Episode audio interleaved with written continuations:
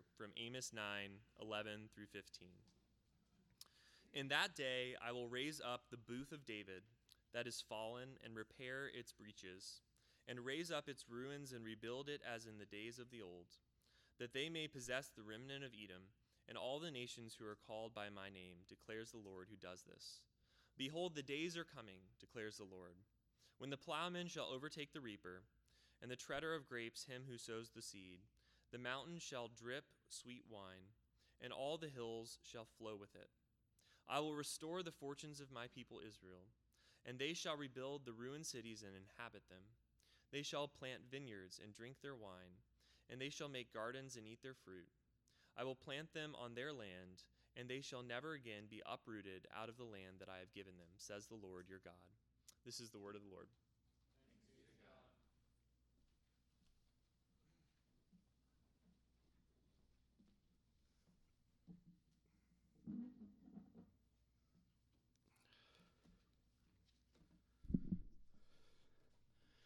Well, good morning.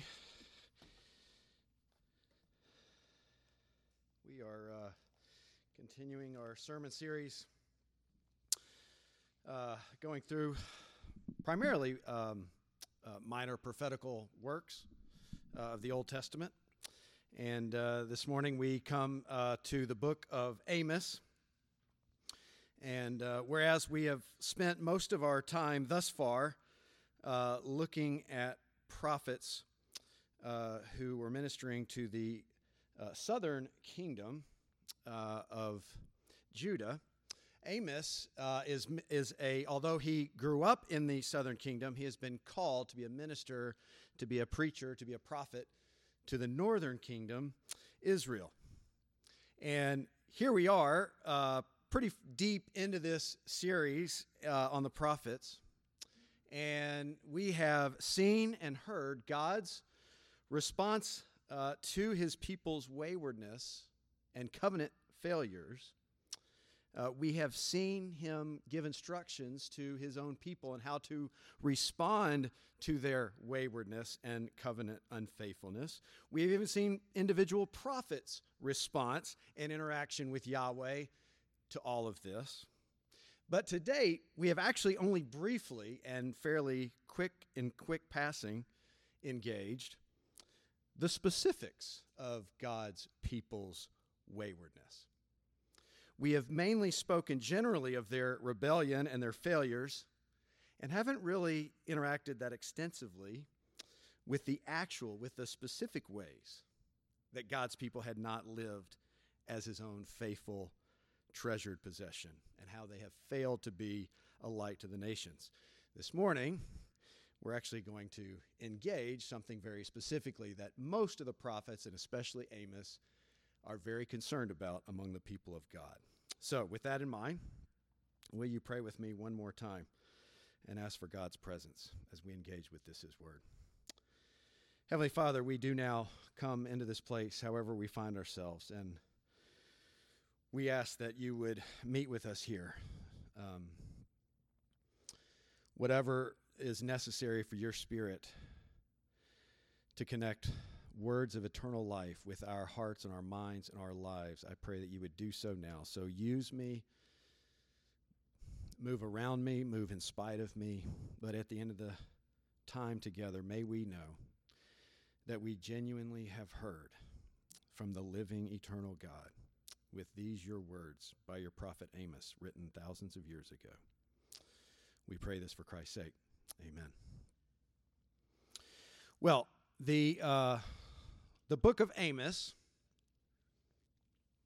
nine chapters, uh, opens uh, the first chapter, almost the first two chapters, with God first declaring, unlike most other prophets, first declaring his impending judgment that he is going to bring on the other nations outside of his own people. Whereas most of the prophets of the Old Testament, attention is spent to God's people, Amos begins by recounting God's proclamation of impending judgment on seven specific nation states that are encircling God's people, Israel in Palestine, ancient Near Eastern world. And it's enough for an Israelite and I'm sure Amos is aware of this and thinking this as he's writing this, proclaiming this. It's enough for an Israelite to be tempted to develop a sense of superiority and self righteousness and to think, at least if only, if only for a moment, well, they deserve it. they deserve to hear that. At least we're not like that. At least I'm not that bad. But then God's and then Amos's focus changes with this introduction from the nation states around Israel to Israel herself. And from that point until the passage that was read just a moment ago, we see, a lar- we see largely painted a very grim picture of what is on the horizon for Israel as a result of their unfaithfulness. Listen to just a little sample from a few passages. In chapter 2, Amos writes, This is what it's going to be like.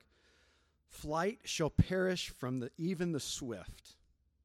The strong shall not retain his strength.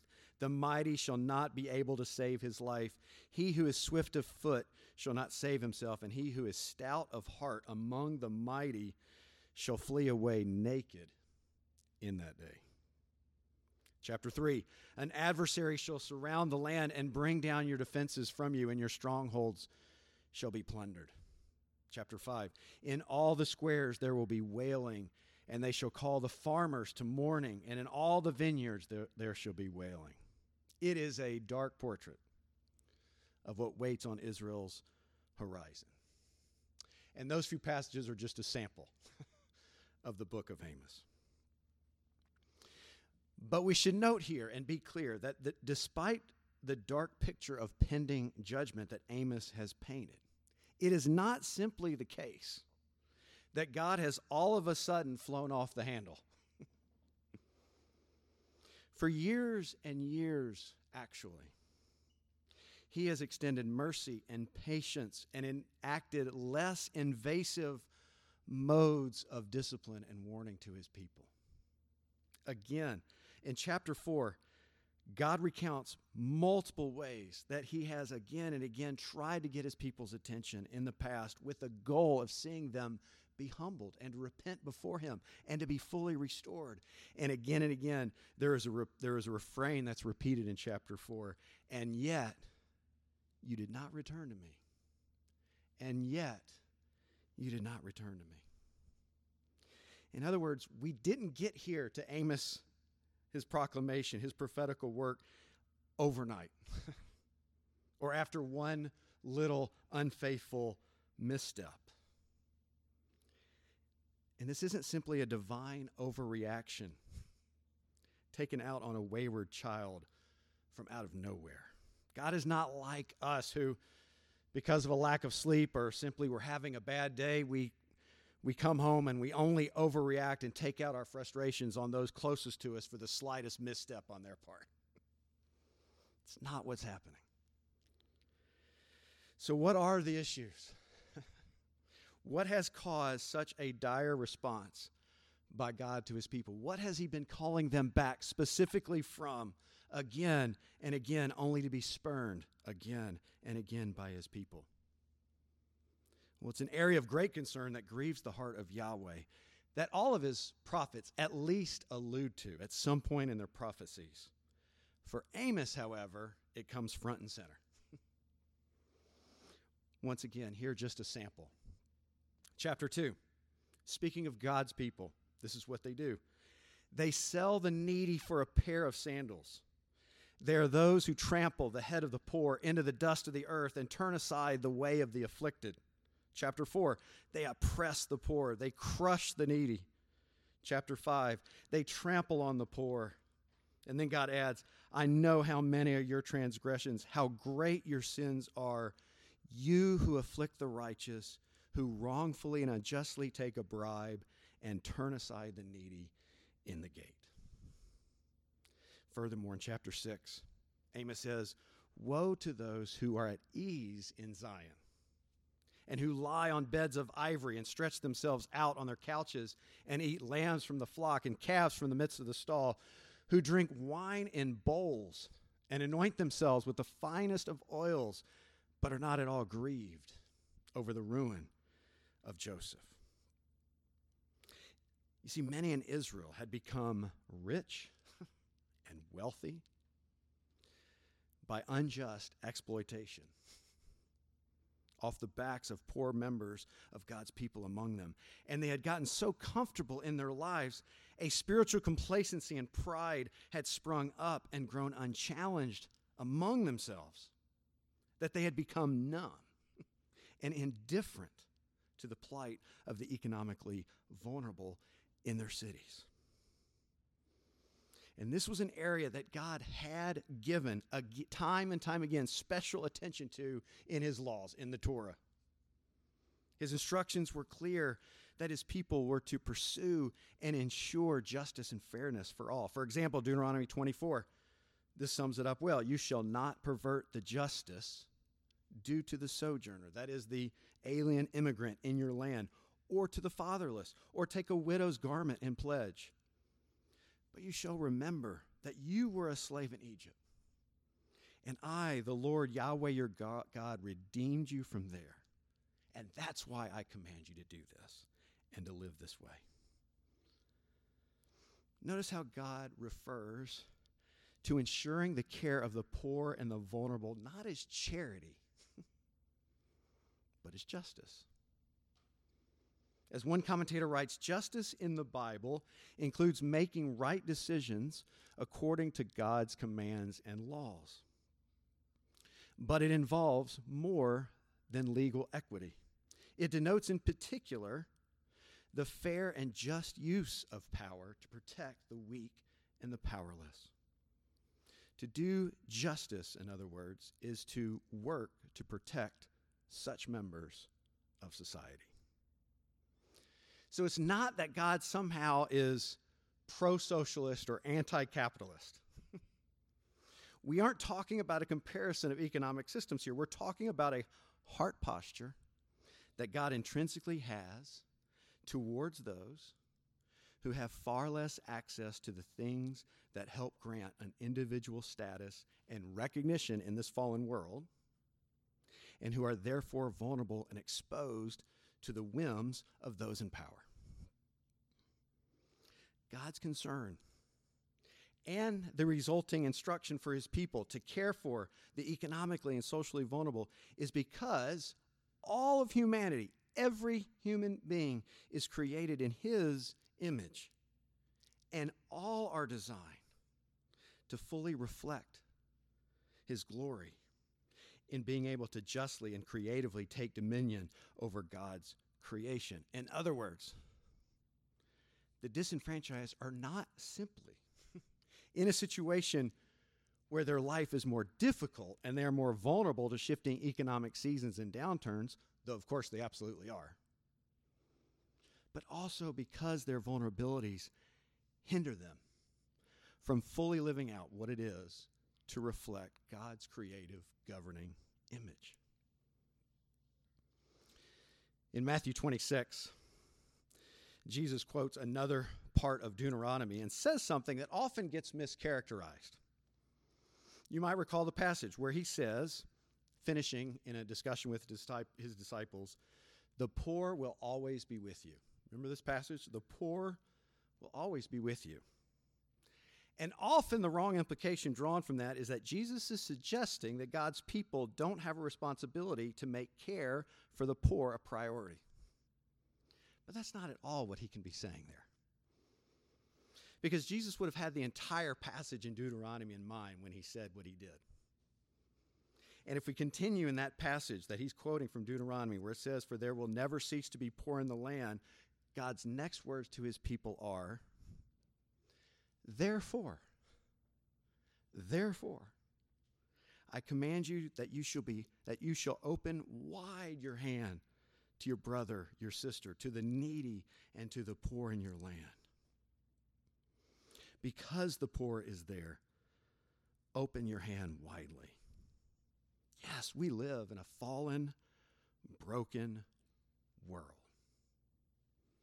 That is a theological truth and a phenomenological reality, but nevertheless, And perhaps we do better to say, because of that reality, God intends for the fallenness of this life to actually be an arena for us as His people to move into action and out of complacency, complicity, or neglect. But there's another issue that God is greatly concerned about, according to Amos. You see, Israel's worship of God has also been affected. Hear what Amos says in chapter 8. Hear this, you who trample on the needy and bring the poor of the land to an end, saying, When will the new, new moon be over that we may sell grain again? And the Sabbath that we may offer wheat for sale, that we may make the ephah small and the shekel great, and deal deceitfully with false balances, that we may buy the poor for silver and the needy for a pair of sandals. It had gotten so bad that worship of Yahweh was getting in the way of people's opportunities to exploit the hardships of others in order to increase their bottom line and ensure their lives of ease. But it gets worse. because in chapter 5, speaking to their worship, God says, Because of all this, I hate I despise your feasts. I take no delight in your solemn assemblies. Even though you offer me your burnt offerings and your grain offerings, I will not accept them. And to the melody of your harps, I will not listen.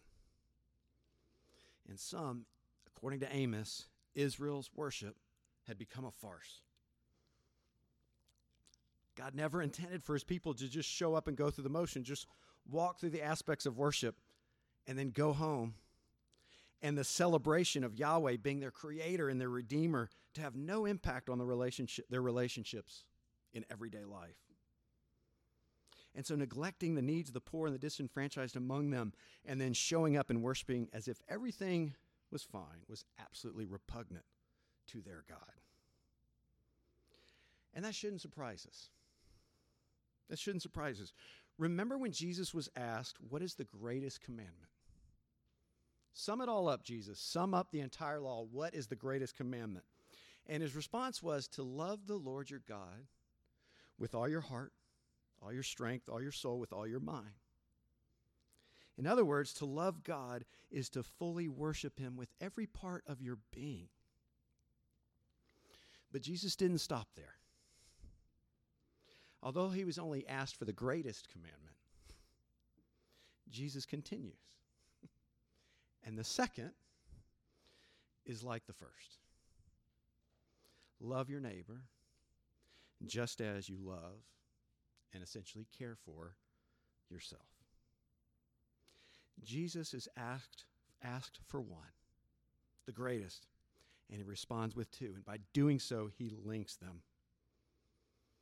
And so it is a foreign thought, not only the biblical prophets, authors, Jesus himself, that love for and worship to our God can be done while ignoring the needs of our neighbor. It's a regular theme and assumption, not just in the Old Testament, but throughout the entire Bible.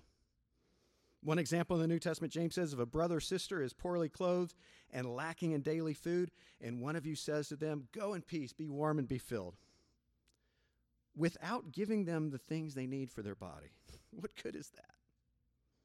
So also faith by itself if it does not have works, is dead.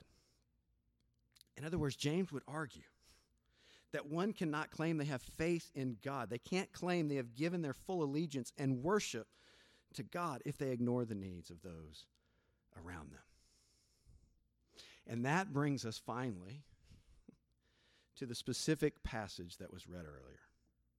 And here we finally find some amazingly hopeful good news. Because at the end of the day, the truth is, God's discipline of his own people is never the last word.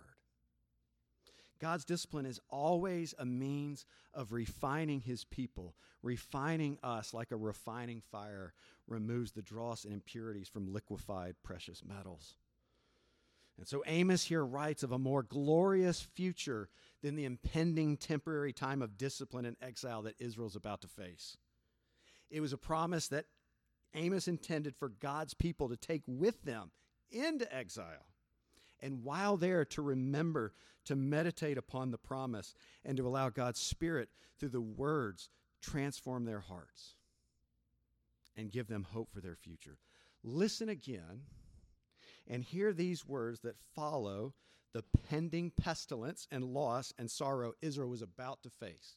Hear these words again and imagine Israel in the scenario they're about to be in.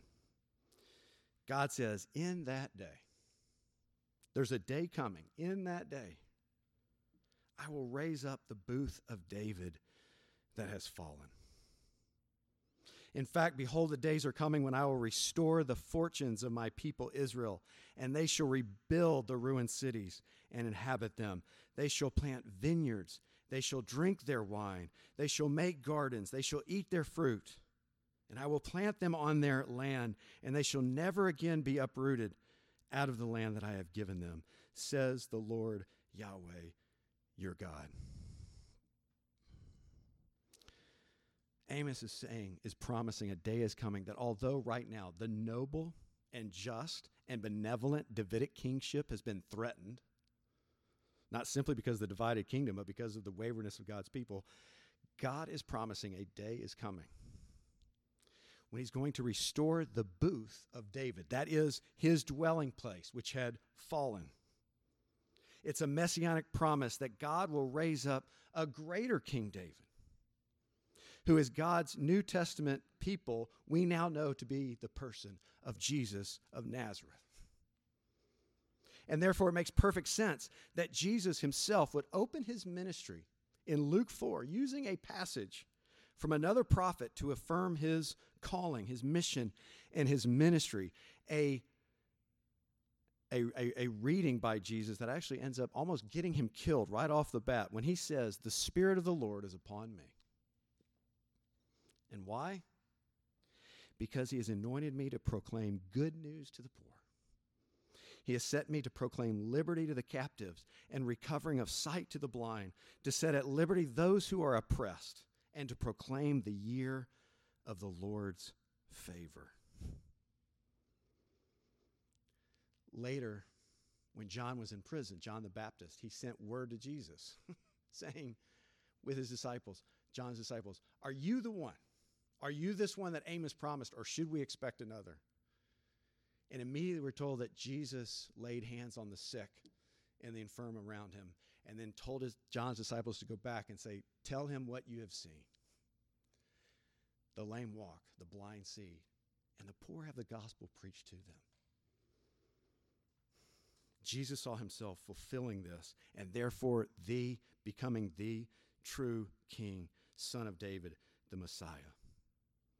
Now, of course, absolutely, when Jesus quotes from Isaiah, of course, there are moral and spiritual implications in that passage, to be sure. No doubt.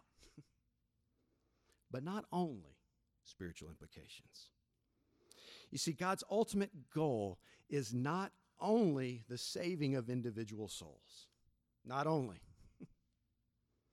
but rather a complete new creation.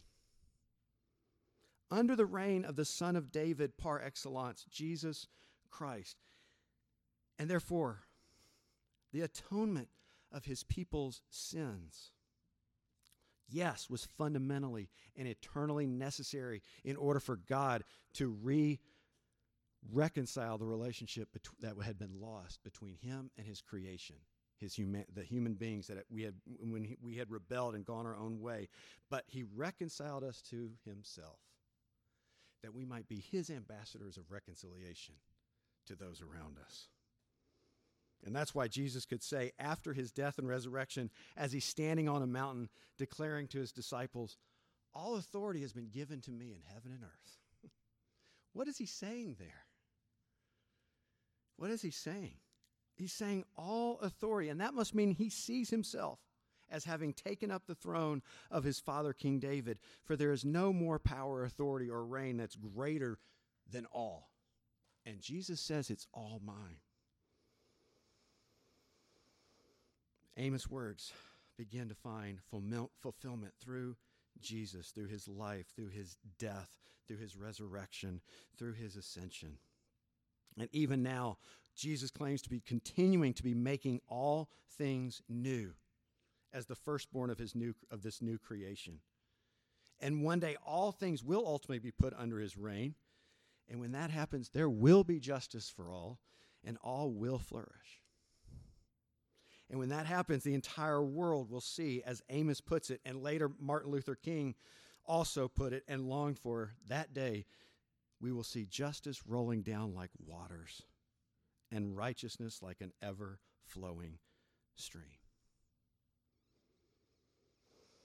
At the end of the day, we who celebrate a faith tradition that has expressed and emphasized the graciousness of a sovereign God towards a fallen, sinful people like us. When you and I have nothing on our own to allow us the ability to prove to Him that we are deserving of or the ability to earn His kindness or f- favor, we are completely vulnerable before God. And yet, He condescends and comes for us and rescues us and saves us sheerly by His good grace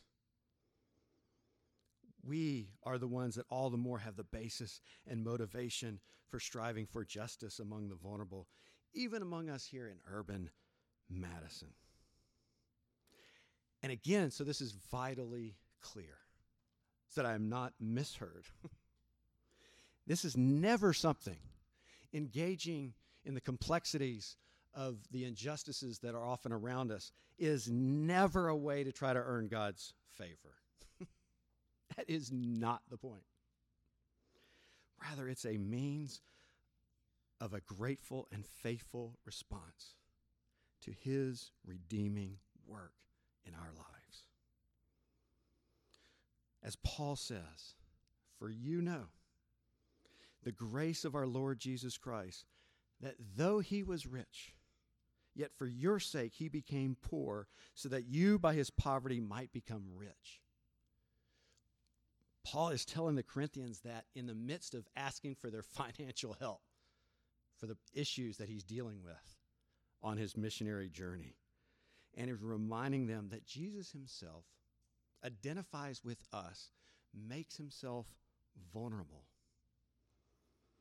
fully exposed, goes, experiences poverty, and ultimately is put to death unjustly on a cross in order that you and I might be reconciled to our God.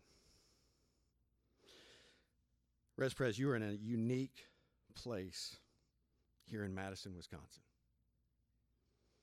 You, you, you are in a, a culture that prides itself on being among the most progressive in how it does life. And there's much to praise in Madison that genuinely reflects God's good character here. But the opportunities remain. Madison is not ahead of the curve when it comes to justice for all. In fact, percentage wise, I noticed this week that the poverty rate in Madison is 30% higher here than the national average. Now, that's not unusual necessarily for an urban area, but it is a reality that God cares about and where there's an opportunity for God's people to address. And so, ResPres, your vision is to be a blessing to university and urban Madison. Urban is where the poor gathers. Urban is where the most vulnerable live. And so I offer this this morning not at all as a critique of Res Pres. I am not drawing any comparisons from Israel to Res Pres.